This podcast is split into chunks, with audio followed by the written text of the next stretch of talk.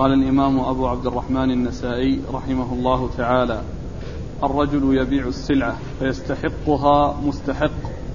قال أخبرني هارون بن عبد الله. قال حدثنا حماد بن مسعدة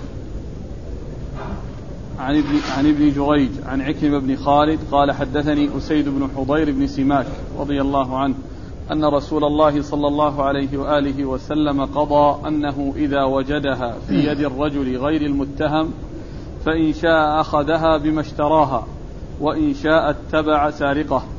وقضى بذلك أبو بكر وعمر رضي الله عنهما. بسم الله الرحمن الرحيم. الحمد لله رب العالمين. وصلى الله وسلم وبارك على عبده ورسوله نبينا محمد وعلى آله وأصحابه أجمعين. أما بعد يقول النسائي رحمه الله الرجل يبيع السلعة فيستحقها مستحق. فمن يرجع إليه ذلك المستحق؟ هل يرجع إلى من هي, من هي بيده فيأخذها وذاك الذي هي بيده يذهب إلى الذي وصلت إليه من طريقه؟ أو أن الذي بيده تبقى في يده وهذا الذي يستحقها يذهب ويتبع الذي وصلت إلى الشخص هذا عن طريقه هذا هو المقصود من هذه الترجمة. وقد أورد النسائي في حديث أسيد بن ظهير آه، وهنا قال أسيد بن حضير بن سماك. وقد ذكر المزي بأن هذا وهم وأن أسيد بن حضير قد توفي في حياة عمر. رضي الله تعالى في, في زمن عمر وفي خلافته. وأما الذي في الإسناد فقد جاء في الحديث الذي بعد هذا أنه أدرك زمن معاوية وأنه كان في زمن معاوية. ومعلوم أن معاوية رضي الله عنه زمنه بعد الأربعين لأن خلافته بدأت عام واحد وأربعين. وعمر رضي الله عنه توفي سنة ثلاث وعشرين وكانت وفاة سيد بن حضير في خلافة عمر. فإذا يكون هو ليس أسيد بن ظهير ابن ابن حضير ولكن هو ابن ظهير كما ذكر ذلك يعني المزي وكما هو موجود في آه، السنن الكبرى كما أشير إليه في التعليق. وعلى هذا فصحابي آه، الحديث هو يعني أسيد بن ظهير إيش لنتن؟ يقول أن رسول الله صلى الله عليه وسلم قضى أنه إذا وجدها في يد الرجل غير المتهم فإن شاء أخذها بما اشتراها وإن شاء اتبع سارقه. إذا الرسول صلى الله عليه وسلم قضى أنه أي صاحبها أي صاحبها إذا وجدها في يد الرجل غير المتهم. الرجل غير المتهم يعني الذي هو ليس الغاصب وليس هو السارق. ف وإنما يعني شخص غير متهم اشتراها من سارق أو غاصب. فالذي قضى به رسول الله صلى الله عليه وسلم كما في هذا الحديث أنه يأخذها ممن هي بيده أي من مشتريها بثمنها. وذاك يعني يعني يشتريها بثمنها أو أنه يتبع السارق أو الغاصب. يعني معناه يتركها بيده ثم يعني يتبع ذلك الذي هو السارق أو الغاصب. هذا هو مقتضى الحديث. أقرأ الحديث مرة ثانية. أن رسول الله صلى الله عليه وسلم قضى أنه إذا وجدها في يد الرجل غير المتهم فإن شاء أخذها بما اشتراها وإن شاء اتبع سارقه. يعني أن صاحب السلعة الذي هو مالكها يخير بين أمرين. يعني إن شاء أخذها من صاحبها بثمنها أخذها يعني بثمنها و يعني وإن شاء اتبع السارق يعني يتركها بيده ولكنه يتبع السارق ويطالبه بها. هذا هو مقتضى هذا الحديث. و الذي بيده لم تنتزع منه بدون مقابل لأنه غير مقصر لأنه اشترى سلعة من آه، من شخص وهو ما حصل منه تقصير. فإذا آه، النقص يكون على الأول ولا يكون على الثاني ولا يكون على الثاني. لكن إذا إذا كان يعني فيه شيء من التقصير مثل ما حصل في هذا الزمان من ضبط الأمور ومعرفة الأشخاص وأن كل شخص يعني قد سجل ودون ويمكن الوصول إليه ويمكن العثور عليه نتيجة لهذه الوثائق الرسمية ثم اشتراها من شخص ولم يأخذ تلك الوثائق من الشخص ولم يطلب منه إبراز الوثائق الذي بيده فهذا في شيء من التقصير لأن ذاك ذهب ولا يعرف. يعني ذهب ولا يعرف لكن إذا إذا كان السارق أتى بالسلعة وباعها ثم الذي اشتراها منه يعني قبل الشراء يعني يأخذ الأوراق الثبوتية التي تدل على شخصيته والتي يمكن الوصول إلى شخصيته. فإذا لم يفعل ففي شيء من التقصير لأن أمكن ضبط الأمور بمعرفة الأشخاص والوصول إلى أشخاصهم. مقتضى الحديث أنه إن شاء أخذها من ثمن بثمنها من الذي هي بيده أخذها بثمنها وإن شاء اتبع السارق وتركها بيد آه، الشخص الذي في حوزته والتي التي هو في يده. هذا هو مقتضى هذا الحديث. وبعض أهل العلم يعني يقول بخلاف هذا. يقول بخلاف هذا.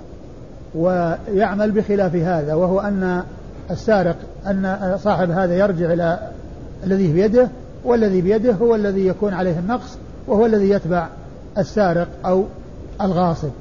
لكن إذا كان كما قلت يعني من حيث يعني حصول التقصير أو عدم التقصير في هذا الزمان من جهة أن ما من أحد إلا ويكون بيده ما يثبت شخصيته ولم يفعل فإنه يكون مقصرا. لا سيما إذا كانت المسألة فيها تهمة أو فيها يعني السعر فيه شيء من من الرخص. لأن السارق هو يبيع بأي شيء هو هو, هو كاسب. أقول هو كاسب كسب حرام. ليس مثل صاحب السلعة اللي تعب عليها يبيعها بثمنها أو يحصل ربحا خارجا عن قيمتها. أو عن ما عن عما تستحقه. يعني ذاك لو باعها بربع قيمتها. الربع هذا جاءه بلا بلا مقابل. وإن كان هو حرام وكله شر عليه لكن فرق بين إنسان تعب على الشيء وهو مالك له حقيقة وبين إنسان ليس مالك لشيء حقيقة. هذا يبيعه برخص لأن كل ما وقع في يده فهو لم يتعب عليه وهذا يبيعه بما يستحقه. أيوة. ثم أيضا قضى بذلك أبو بكر وعمر رضي الله تعالى عنهما. يعني قضى قضيا بهذا القضاء الذي هو مقتضى ما جاء في حديث هذا الصحابي. نعم. الإسناد؟ قال أخبرني هارون بن عبد الله. هارون بن عبد الله الحمال البغدادي وهو ثقة أخرج حديثه مسلم وأصحاب السنة الأربعة. عن حماد بن مسعدة. عن حماد بن مسعدة وهو ثقة, ثقة. أخرج أصحاب الكتب. نعم. ثقة أخرج له أصحاب الكتب الستة. عن ابن جريج. عن ابن جريج عبد الملك بن عبد العزيز بن جريج المكي ثقة فقيه يرسل ويدلس وحديثه أخرج أصحاب الكتب الستة. عن عكرمة بن خالد. عن عكرمة بن خالد وهو ثقة أخرج حديثه. البخاري كلهم إلا ابن ماجه. أخرج حديثه أصحاب الكتب الستة إلا ابن ماجه. عن عن أسيد بن ظهير. عن أسيد بن ظهير وهو صحابي أخرج حديثه أصحاب السنة الأربعة. قال أخبرنا عمرو بن منصور قال حدثنا سعيد بن ذؤيب قال حدثنا عبد الرزاق عن ابن جريج ولقد أخبرني عكرمة بن خالد أن أسيد بن ظهير الأنصاري ثم أحد بني حارثة أخبره أنه كان عاملا على اليمامة وأن مروان كتب إليه أن معاوية رضي الله عنه كتب إليه أن أي أيما رجل سرق منه سرقة فهو أحق بها حيث وجدها ثم كتب بذلك مروان إلي. فكتبت إلى مروان أن النبي صلى الله عليه وآله وسلم قضى بأنه إذا كان الذي ابتاعها من الذي سرقها غير متهم يخير سيدها فإن شاء أخذ الذي سرق منه بثمنها وإن شاء اتبع سارقه. ثم قضى بذلك أبو بكر وعمر وعثمان رضي الله عنهم. فبعث مروان بكتابي إلى معاوية رضي الله عنه وكتب معاوية إلى مروان إنك لست أنت ولا أسيد تقضيان علي ولكني أقضي فيما وليت عليكما فأنفذ لما أمرتك به. فبعث مروان بكتاب معاوية فقلت لا أقضي به ما وليت ب... لا أقضي به ما وليت بما قال معاوية. ما وليت. ما؟ لا أقضي به ما وليت. يعني لا. مدة ولايته. لا أقضي به ما وليت بما قال معاوية. ثم ورد النسائي حديث سيد بن ظهير وهو مثل الذي قبله وله قصة. يعني ذكرت في أوله وهي الكتابة التي حصلت من معاوية رضي الله عنه لمروان بن الحكم على أن من سرق له سرقة فهو حق بها أين وجدها. يعني معناه أين وجدها يأخذها والذي بيده يبحث عن السارق ويرجع إلى يعني آه، آه، إلى الذي آه، اشتراها منه بالقيمة التي دفعها إليه. فهذا هو الذي كتب به معاوية رضي الله عنه إلى مروان بن الحكم وكتب به, إلى العامل على اليمامة وهو سيد بن ظهير هذا فيه أنه زمن معاوية وأنه من عمال معاوية وكان ذلك بعد ال بعد ال ال الواحد والأربعين. لأن خلافة معاوية بدأ سنة, بدأ سنة 41 الذي هو عام الجماعة. ف وكان عند أسيد رضي الله عنه هذا الحديث فكتب إلى مروان ردا على الكتاب أن الرسول صلى الله عليه وسلم قضى بكذا وكذا. فكتب مروان إلى معاوية. رضي الله عنه. ومعاوية أرجع الكتابة إلى مروان أنك تلتزم بما أمرتك به وبما ذكرت لك من أن صاحب السلعة هو الذي إذا وجدها يأخذها والذي هي بيده يرجع إلى من وصلت إليه والذي هي بيده يرجع إلى من وصلت إليه منه. فكتب مروان بكتاب معاوية وأرسله إلى آه، أسيد بن ظهير. فقال لا أقضي به ما وليت يعني بهذا القضاء الذي قاله معاوية لا أقضي به ما وليت بما قال معاوية.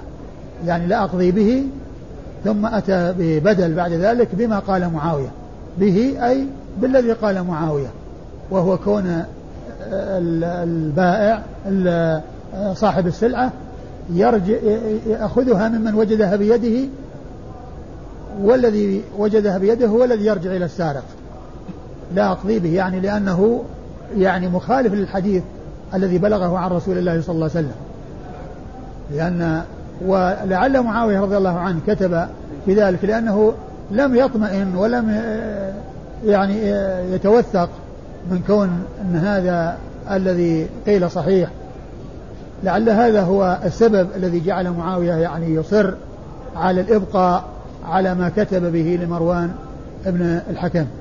المقصود أن الحديث هذا مثل الحديث الذي قبله يعني هما بمعنى واحد وأن صاحب السلعة يعني إما يأخذها ممن هي بيده بقيمتها أو يعني يتبع السارق أو الغاصب. أيوه في الإسناد. قال أخبرنا عمرو بن منصور. عمرو بن منصور النسائي ثقة أخرج حديثه النسائي وحده. قال حدثنا سعيد بن ذؤيب. حدثنا سعيد بن ذؤيب وهو وهو وثقه النسائي وحديثه أخرجه النسائي وحده. عن عبد الرزاق. عن عبد الرزاق بن همام الصنعاني وهو ثقة أخرج له أصحاب الكتب الستة. عن ابن جريج عن عكرمة بن خالد عن أسيد بن ظهير. عن ابن جريج عن عكرمة بن خالد عن أسيد بن ظهير وقد مر ذكرهم في الإسناد الذي قبل هذا. والذي في قوله ولقد أخبرني آه ولقد أخبرني؟ نعم عكرمة بن خالد. ولقد أخبرني يقول ابن جريج. يعني هذا يمكن أن يكون كأنه معطوف على على شيء قبله غير موجود غير موجود لأن الراوي عندما يأتي بالواو على يعني صيغة الأداء يعني معناه أنه فيه شيء محذوف. اقتصر فيه الراوي على محل الشاهد يعني فيكون فيه حدثه بحديث وبحديث ثم هو أتى بالحديث الذي يناسب المقام. فأتى بالعبارة وأخبرني وأخبرني ما قال أخبرني؟ يعني أخبرني بكذا وبكذا وأخبرني بكذا. فتكون الواو هذه عاطفة على شيء محذوف. على شيء محذوف لا علاقة له بالترجمة. ولكن من أجل آآ آآ كون الراوي يأتي بشيء يدل على المحذوف أتى بالواو. أتى بالواو الدالة على أن فيه معطوف عليه محذوف. معطوف عليه محذوف واكتفي بالمعطوف الذي هو محل الشاهد. يعني معناه أنه يعني روى عنه عدة أحاديث ومن جملتها هذا الحديث. أخبرني بكذا ولقد أخبرني بكذا.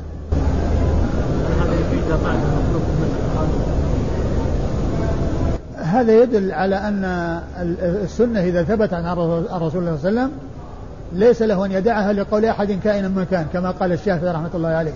أجمع المسلمون على أن من استبانت له سنة رسول الله صلى الله عليه وسلم لم يكن له أن يدعها لقول أحد كائنا من كان هكذا قال الشافعي.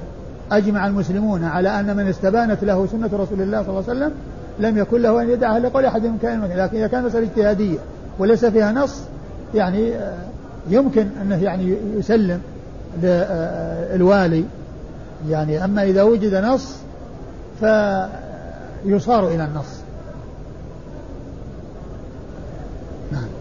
قال حدثنا محمد بن داود قال حدثنا عمرو بن عون قال حدثنا هشيم عن موسى بن السائب عن قتادة عن الحسن عن سمرة رضي الله عنه أنه قال قال رسول الله صلى الله عليه وسلم الرجل أحق بعين ماله إذا وجده ويتبع البائع من باعه. ثم ورد النسائي حديث سمرة بن جندب رضي الله عنه إيش؟ الرجل أحق بعين ماله إذا وجده. الرجل أحق بعين ماله إذا وجده. ويتبع البائع من باعه أي المشتري. البائع هنا المشتري. لأن الرجل أي صاحب السلعة التي مثلا سرقت أو غصبت هو أحق بها إذا وجدها. ويتبع البائع هو المقصود بالبائع هنا المشتري لأنه يعني يطلق على يعني لفظ البيع على على البائع وعلى المشتري. وهنا المقصود به المشتري. ويقال له المبتاع اللي هو المشتري. لكن هنا المقصود به المشتري البائع.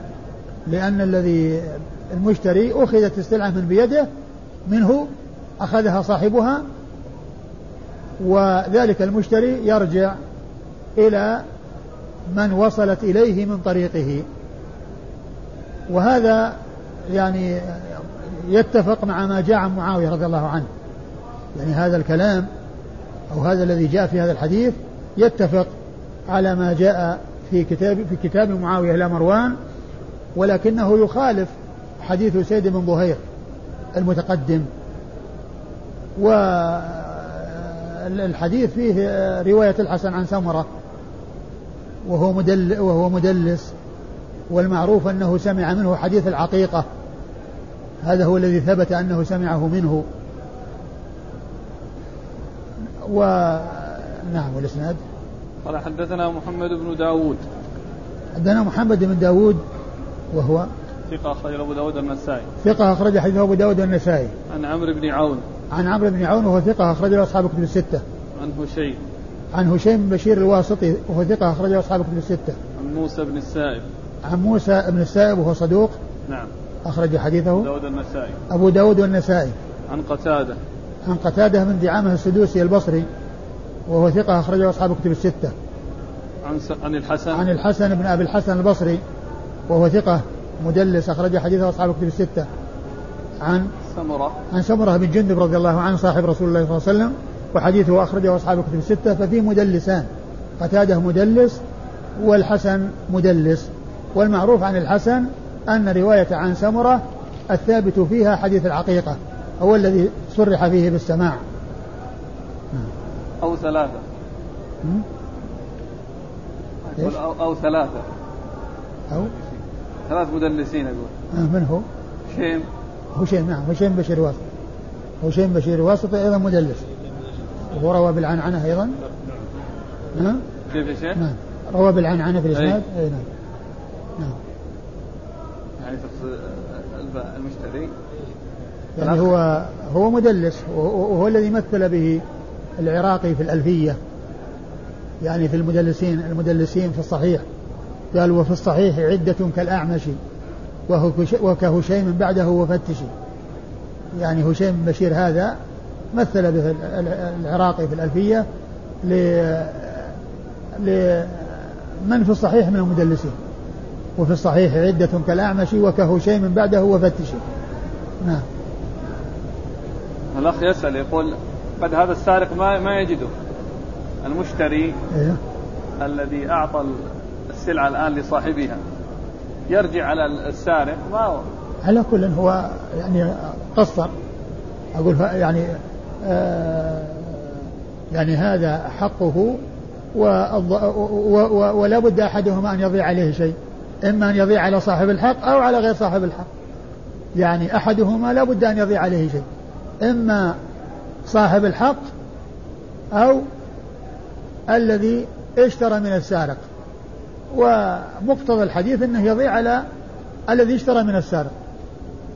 لكن آه لكن آه كما كما قلت إنه يعني في, في هذا الزمان يعني المسألة صارت يعني أسهل من جهة ضبط الأشخاص وتسجيلهم في يعني في سجلات ووجود يعني آه، دوائر يعني خاصة يعني مثلا بهذا بهذه بتسجيل هذه الأسماء والوصول إلى الشخص الذي هو مدون ومسجل يعني عندهم في هذه السجلات. فالتقصير يعني إذا وجد إذا حصل يعني هو محقق.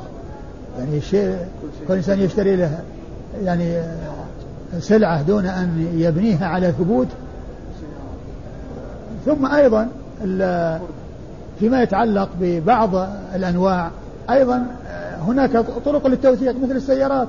يعني السيارات فيه يعني تسجيلها من البائع للمشتري وب يعني طرق يعني خاصة فإذا حصل بدون هذه الطريقة طبعا هذا إهمال ويصير تقصير.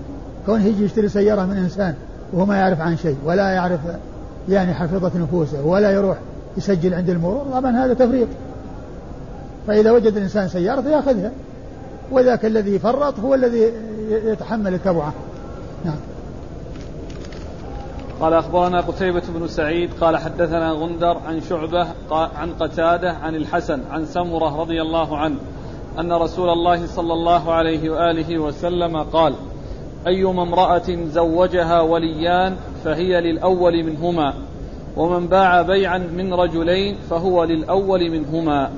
ثم ورد النسائي حديث سمرة رضي الله عنه أي امرأة زوجها وليان فهي للأول منهما وأيما رجل باع من رجلين فهو للأول منهما. الحديث يعني ليس فيه ذكر يعني كون هذا وجد حقه عند هذا ولكن هذا بيع حصل لشخصين. حصل لشخصين فهو لا شك للأول منهما. ما دام إنه يعني باع على شخصين البيع الأول خلاص. ما دام إنه ثبت هو يعني هو للأول. هو للأول والبيع للثاني جاء وهو ليس ملكا له وقد خرج من ملكه. وأيما امرأة زوجها وليان فهي للأول منهما فهي للأول منهما أي للناكحين أو للوليين يرجع يعني من اعتبار تصرفه وأنه نافذ فيكون للمزوج الأول. والحديث فيه الحديث يعني غير ثابت لأنه من رواية الحسن عن سمرة وهو, وهو مدلس. لكن في يعني ينبغي أن ينظر في الوليين. إن كان في درجة واحدة إن كان في درجة واحدة إن كان في ليس في درجة واحدة فهو للأول لصاحب الدرجة الأولى. بأن يكون ابن عم زوجها ويوجد أخوها الشقيق مثلا. يعني ابن عم زوج وموجود أخ شقيق. فذاك تجاوز. وزوج وهو يعني فيه من هو أولى منه. فالأخ الشقيق زوج والابن العم زوج. طبعا المزوج الذي هو الأحق وهو الولي هو الذي لأن الولاية ليست سواء وهذا ولايته لا تأتي إلا متأخرة. ولايته لا تأتي إلا متأخرة لكن إذا كانوا يعني في درجة واحدة بأن يكونوا أشقاء مثلا وزوج هذا وزوج هذا. فهذا هو الذي يمكن أو يقال الأول منهما. يمكن أن يقال للأول منهما. أما إذا كان الوليان متفاوتان فإن الذي زوج وهو ليس أهلا للتزويج لا يعتبر تزويجه وإنما يعتبر تزويج الولي الذي هو أهل والذي هو أحق من غيره كالأخ الشقيق مع ابن العم ابن العم ولي والشقيق ولي لكن لا يصار إلى ابن العم إلا بعد أن يعني آه، آه، يذهب من قبله ومن هو أولى منه بالولاية نعم قال أخبرنا قتيبة بن سعيد قتيبة بن سعيد بن جميل بن طريف البغلاني ثقة أخرجه أصحاب كتب الستة. عن غندر. عن غندر وهو محمد بن جعفر البصري. غندر لقبه يأتي ذكره بالاسم وذكره باللقب وقد جاء باللقب هنا وهو ثقة أخرجه أصحاب كتب الستة. عن شعبة. عن شعبة بن الحجاج الواسطة ثم البصري وهو ثقة وصف بأنه أمير المؤمنين في الحديث وحديث أخرج أصحاب كتب الستة. عن قتادة عن الحسن عن سمرة عن قتادة عن الحسن عن سمرة وقد مر ذكرهم قال رحمه الله تعالى الاستقراض قال حدثنا عمرو بن علي قال حدثنا عبد الرحمن عن سفيان عن إسماعيل بن إبراهيم بن عبد الله بن أبي ربيعة. عن أبيه عن جده. أيوة. رضي الله عنه أنه قال استقرض مني النبي صلى الله عليه وآله وسلم أربعين ألفا فجاءه مال فدفعه إلي وقال بارك الله لك في أهلك ومالك. إنما جزاء السلف الحمد والأداء. ثم أورد النسائي هذه الترجمه وهي الاستقراض أي آه كل إنسان يقترض من غيره مالا والاستقراض هو إحسان وإرفاق. و وهو القرض المقصود هنا القرض. وأورد النسائي حديث عبد الله بن أبي ربيعة. حديث عبد الله بن أبي ربيعة. نعم. عبد الله بن أبي ربيعة رضي الله عنه أن النبي صلى الله عليه وسلم اقترض منه أربعين ألفا فجاءه مال فدفعها إليه وقال بارك الله لك في أهلك ومالك إنما جزاء إنما جزاء القرض الحمد والثناء والأداء إنما جزاء القرض الحمد والأداء.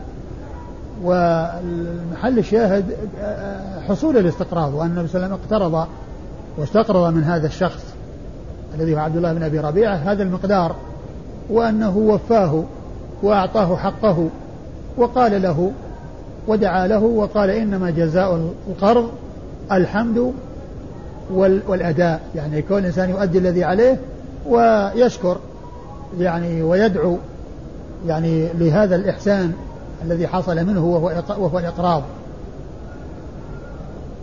فالحديث مطابق من جهة أن فيه إثبات القرض وحصول الاستقراض وفيه أيضا الدعاء يعني لمن أقرض لأن وقول الرسول صلى الله عليه وسلم صنع لكم معروف فكافئوه فلم ما تكون. فادعوا له حتى تروا أنكم قد كافأتموه. فالدعاء مطلوب لمن أحسن. لمن أحسن الإنسان يدعو له ولا أقل من الدعاء لمن أحسن إلى الإنسان. والأداء كذلك يعني لا بد منه الإنسان يعني يأخذ الحقوق ويؤديها. وإذا فجزاء القرض الحمد والأداء يعني كل إنسان يؤدي الحق الذي عليه ويرجع القرض ومع ذلك يأتي بكلام حسن وبدعاء وب آه، مقابلة بكلام طيب. نعم. قال حدثنا عمرو بن علي. عمرو بن علي الفلاس البصري ثقة أخرج له أصحاب الكتب الستة بل هو شيخ لأصحاب الكتب الستة. عن عبد الرحمن. عن عبد الرحمن بن مهدي البصري ثقة أخرج له أصحاب الكتب الستة. عن سفيان. عن سفيان الثوري سفيان بن سعيد المسروق الثوري ثقة فقيه وصف بأنه أمير المؤمنين في الحديث وحديث أخرج أصحاب الكتب الستة. عن إسماعيل بن إبراهيم بن عبد الله بن أبي ربيعة. عن إسماعيل بن إبراهيم بن عبد الرحمن بن عبد الله بن أبي ربيعة وهو مقبول أخرج حديثه النسائي وابن ماجه. عن أبيه.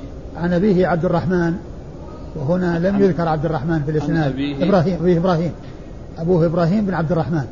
عن أبيه إبراهيم بن عبد الرحمن وهو آه وهو يعني مقبول أخرج حديثه آه النسائي وابن ماجه. والبخاري. والبخاري؟ البخاري والنسائي وابن ماجه؟ البخاري والنسائي وابن ماجه. عن جده هو عبد الله ابن أبي ربيعة وهو صحابي أخرج حديثه النسائي وابن ماجه.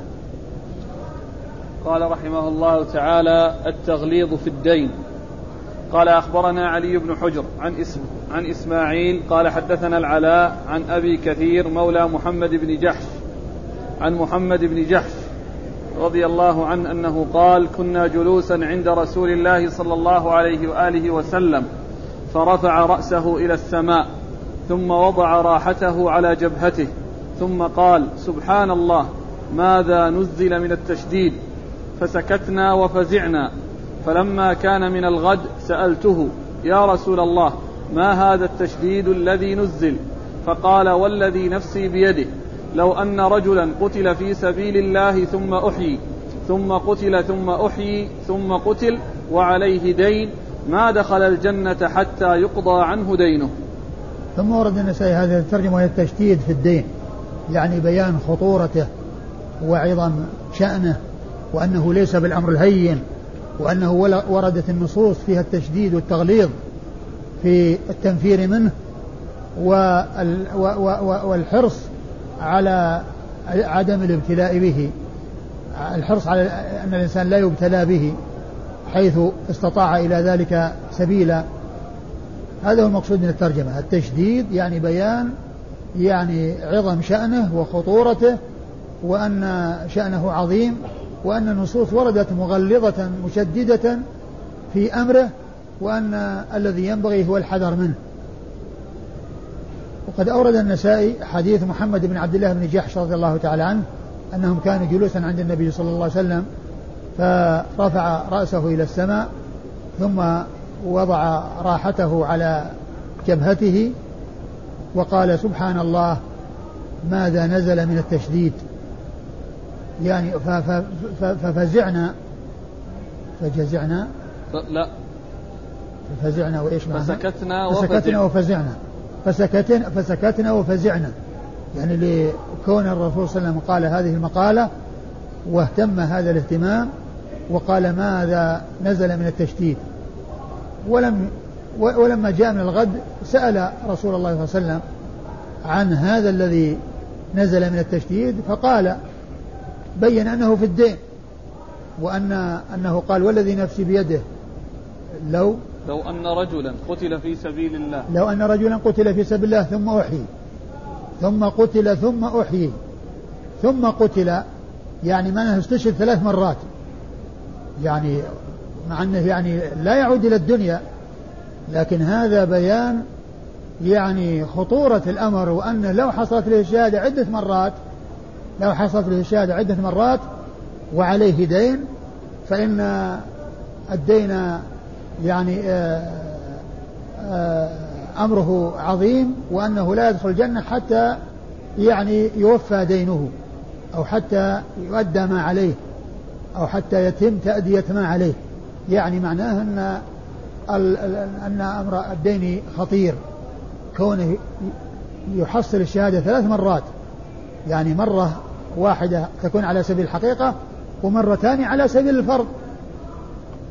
وكل هذا يعني بيان خطورة الدين وأن أمره خطير. وقد جاء في بعض الأحاديث أنه قال جاء في بعض الأحاديث أن النبي قال يغفر للشهيد كل شيء. يغفر للشهيد كل شيء. ثم بعد ذلك قال إلا الدين سارني به جبريل آنفا. يعني الدين لا يغفر لأن هذه حقوق الناس. وحقوق الناس لا بد من وصولها للناس أو مسامحتهم بها أو عفوهم عنها وتسامحهم فيها. لأنه قال يغفر له كل شيء ثم قال إلا الدين سارني به جبريل آنفا. وهذا يدل على أن ما يقوله الرسول صلى الله عليه وسلم وحي من الله عز وجل. لأن هذا لأن المستثنى والمستثنى منه. كله بوحي. ولهذا قال في الاستثناء سارني به جبريل آنفا أضافه إليه مرة ألحقه بما تقدم وهو يدل على أن السنة وحي وهو كما قال الله عز وجل وما ينطق عن الهوى إن هو إلا وحي يوحى. الحاصل أن الحديث فيه التشديد والتغليظ في أمر الدين وأن أمره خطير ولا ينبغي التهاون فيه والتساهل فيه. أيوه. قل ثم قتل وعليه دين ما دخل الجنة حتى يقضى عنه دينه. نعم. قال أخبرنا علي بن حجر. حتى يقضى عنه أو يسامح صاحب الحق لأنه بمعنى القضاء. إذا سامح خلاص يعني حقه تنازل عنه. ابن إياس المروزي السعدي ثقة أخرج حديثه البخاري ومسلم والترمذي والنسائي. عن إسماعيل. عن إسماعيل بن جعفر وهو ثقة أخرجه أصحاب الكتب الستة. عن العلاء. عن العلاء بن عبد الرحمن وهو صدوق ربما وهم نعم. أخرج له مسلم البخاري. أخرج له البخاري في جزء القراءة ومسلم وأصحاب السنة الأربعة. عن أبي كثير مولى محمد بن جحش. عن أبي كثير مولى محمد بن جحش وهو وهو ثقة أخرج حديثه النسائي وحده. عن محمد بن جحش. عن محمد بن جحش محمد بن عبد الله بن جحش صاحب رسول الله صلى الله عليه وسلم وحديثه أخرجه البخاري تعليقا والنسائي وابن ماجه. قال أخبرنا محمود بن غيلان قال حدثنا عبد الرزاق قال حدثنا الثوري عن أبيه عن الشعبي عن سمعان عن سمرة رضي الله عنه أنه قال كنا مع النبي صلى الله عليه وآله وسلم في جنازة فقال أها هنا من بني فلان أحد؟ ثلاثة.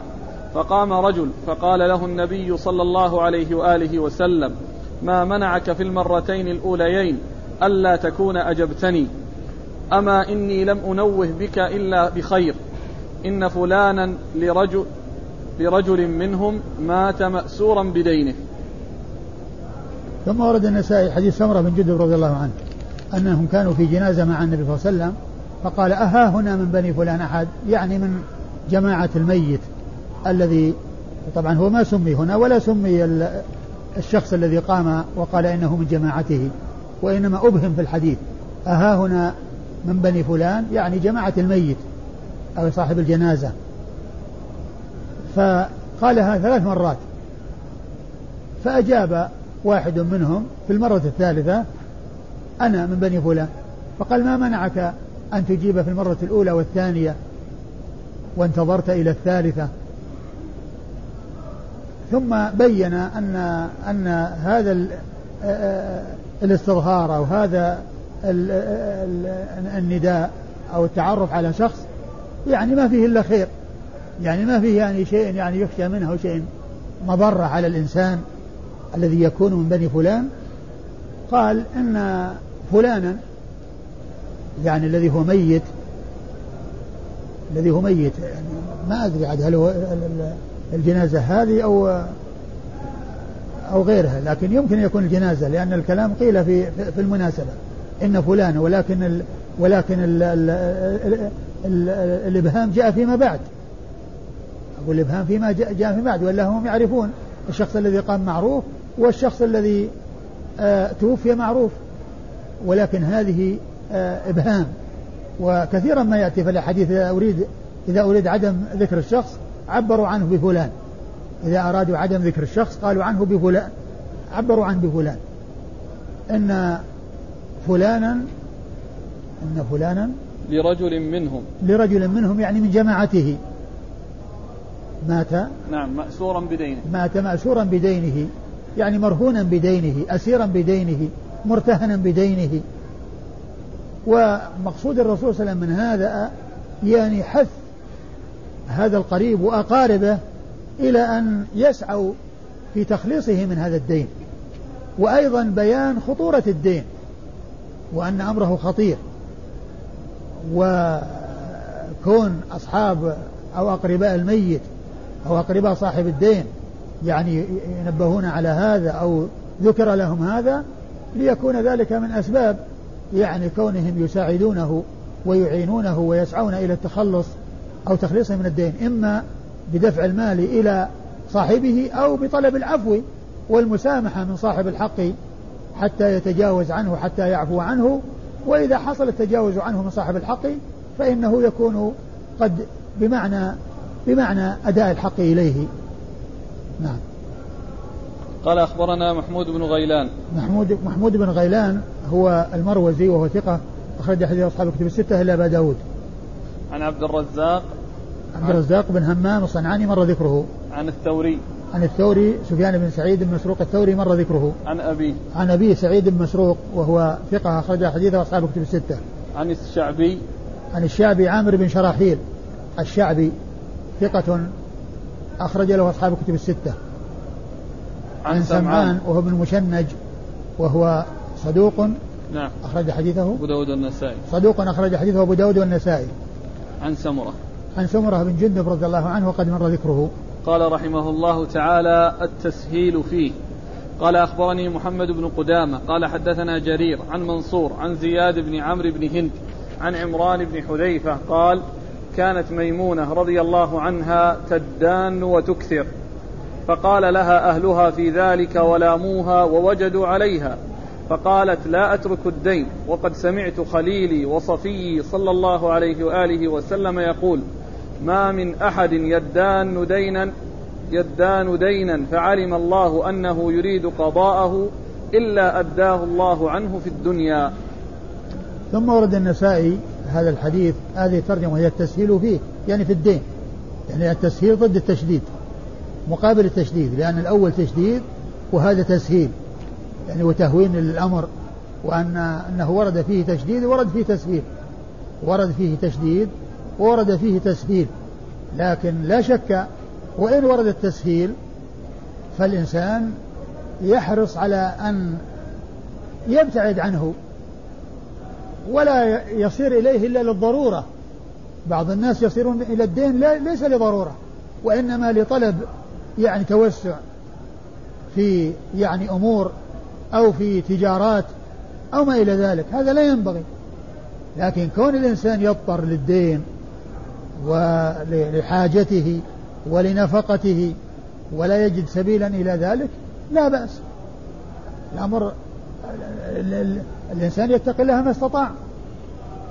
لكن كونه يعني يحصل منه أن يستدين لأمر غير لازم كأن يكون يعني زيادة في تجارة أو يعني من أجل تحصيل أمور يعني ليست ضرورية أو توسع في أمور أو ما إلى ذلك لا ليس للإنسان يفعل هذا بل يحرص على أن يبتعد عن الدين لأن السلامة منه خير الإنسان السلامة خير الإنسان لأن الديون هي حقوق الناس وحقوق الناس مبنية على المشاحة وحقوق الله مبنية على المسامحة. الله تعالى يعفو ويتجاوز لكن الناس يعني حقوقهم يريدونها حقوقهم يريدونها ويحرصون عليها. وهي مبنية على المشاحة ليست على المسامحة. فالمقصود من الترجمة هنا التسهيل فيه يعني ضد التشديد. أورد النسائي حديث ميمونة رضي الله عنها أنهم أنها كانت تدان يعني تستدين وتكثر ولا شك أن هذا للحاجة. فلاموها لامها أهلها ووجدوا عليها يعني غضبوا من الموجدة وهي الغضب فقالت لا أترك ذلك يعني عند عند الحاجة إليه تعني عند الحاجة إليه. وقد سمعت رسول, رسول الله صلى الله عليه وسلم يقول من أخذ حقوق الناس؟ قال ما من أحد يدان دينا فعلم الله أنه يريد قضاءه إلا أداه الله عنه في الدنيا. ما من أحد يدان دينا يدان نعم. يدان دينا وهو يريد قضاء والله يعلم أنه يريد قضاءه إلا أداه الله عز وجل في الدنيا. إلا أداه الله عز وجل هذا ورد فيه حديث لكن كلمة في الدنيا هذه الزيادة يعني غير صحيحة لأن الدين يعني ليس بلازم أن يكون في الدنيا. يمكن يكون في الدنيا يمكن يكون في الآخرة. يمكن يكون في الدنيا ويكون في الآخرة. الله تعالى يعني يرضي ويعطي ال ال ال صاحب الدين من, من, من الثواب من الأجر ما يجعله يتسامح عن حقه. وكما هو معلوم ال ال ال يعني الاقتصاص يعني والجزاء يكون يعني في الدار الآخرة. فكلمة في الدنيا والتنصيص على الدنيا هذا مخالف لما جاء في النصوص الكثيرة التي فيها ذكر القضاء فقط. التي فيها ذكر القضاء فقط. ثم يعني القضاء يعني التخلص من الدين يكون بالقضاء وبالمسامحة. يكون بالقضاء ويكون بالمسامحة. ليس خاصا بالقضاء وأن صاحب الدين يسدد له الدين بل هو يتجاوز عن الدين ويعتبر صاحب الدين قد برئ من عهدة الدين إذا إذا إذا سامحه صاحبه. أيوه. قال أخبرني محمد بن قدامة محمد بن قدامة المصيصي وهو ثقة نعم أخرج حديثه أبو داود والنسائي بن ماجه أبو داود والنسائي بن ماجه عن جرير عن جرير بن عبد الحميد الضبي وهو ثقة أخرجه أصحاب كتب الستة. عن منصور. عن منصور بن المعتمر الكوفي وهو ثقة أخرجه أصحاب كتب الستة. عن زياد بن عمرو بن هند. عن زياد بن عمرو بن هند وهو مقبول أخرج حديثه. مجهول. وهو مجهول. مجهول ولا مقبول؟ هذه النسخة مقبول. مقبول. أخرج حديثه. النسائي النسائي بن ماجه. النسائي بن ماجه أخرج حديثه النسائي بن ماجه. أيوه. عن عمران بن أبي ابن حذيفة عن عمران بن حذيفة وهو مقبول أيضا أخرج حديثه النسائي بن ماجه النسائي بن ماجه أيضا عن ميمونة أم المؤمنين رضي الله عنها وهي أم المؤمنين ميمونة بنت الحارث الهلالية إحدى أمهات المؤمنين رضي الله تعالى عنها وأرضاها وعن الصحابة أجمعين. وحديثها أخرجه أصحاب الكتب الستة. قال حدثنا محمد بن المثنى قال حدثنا وهب بن جرير قال حدثنا أبي عن الأعمش عن حسين بن عبد الرحمن عن عبيد الله بن عبد الله بن عتبة أن ميمونة رضي الله عنها زوج النبي صلى الله عليه وآله وسلم استدانت فقيل لها يا أم المؤمنين تستدينين وليس عندك وفاء. قالت إني سمعت رسول الله صلى الله عليه وآله وسلم يقول من أخذ دينا وهو يريد أن يؤديه أعانه الله عز وجل ثم ورد النسائي حديث ميمونة مثل الحارث الهلالية من طريقة أخرى وهو مثل الذي قبله وليس فيه ذكر الدنيا وإنما فيه ذكر أن الله تعالى أعانه يعني على سلامته من هذا الدين وخلوصه من تبعة هذا الدين. قال حدثنا محمد بن مثنى محمد بن مثنى هو البصري أبو موسى الملقب الزمن العنزي ثقة أخرجه أصحاب الكتب الستة بل هو شيخ لأصحاب الكتب الستة.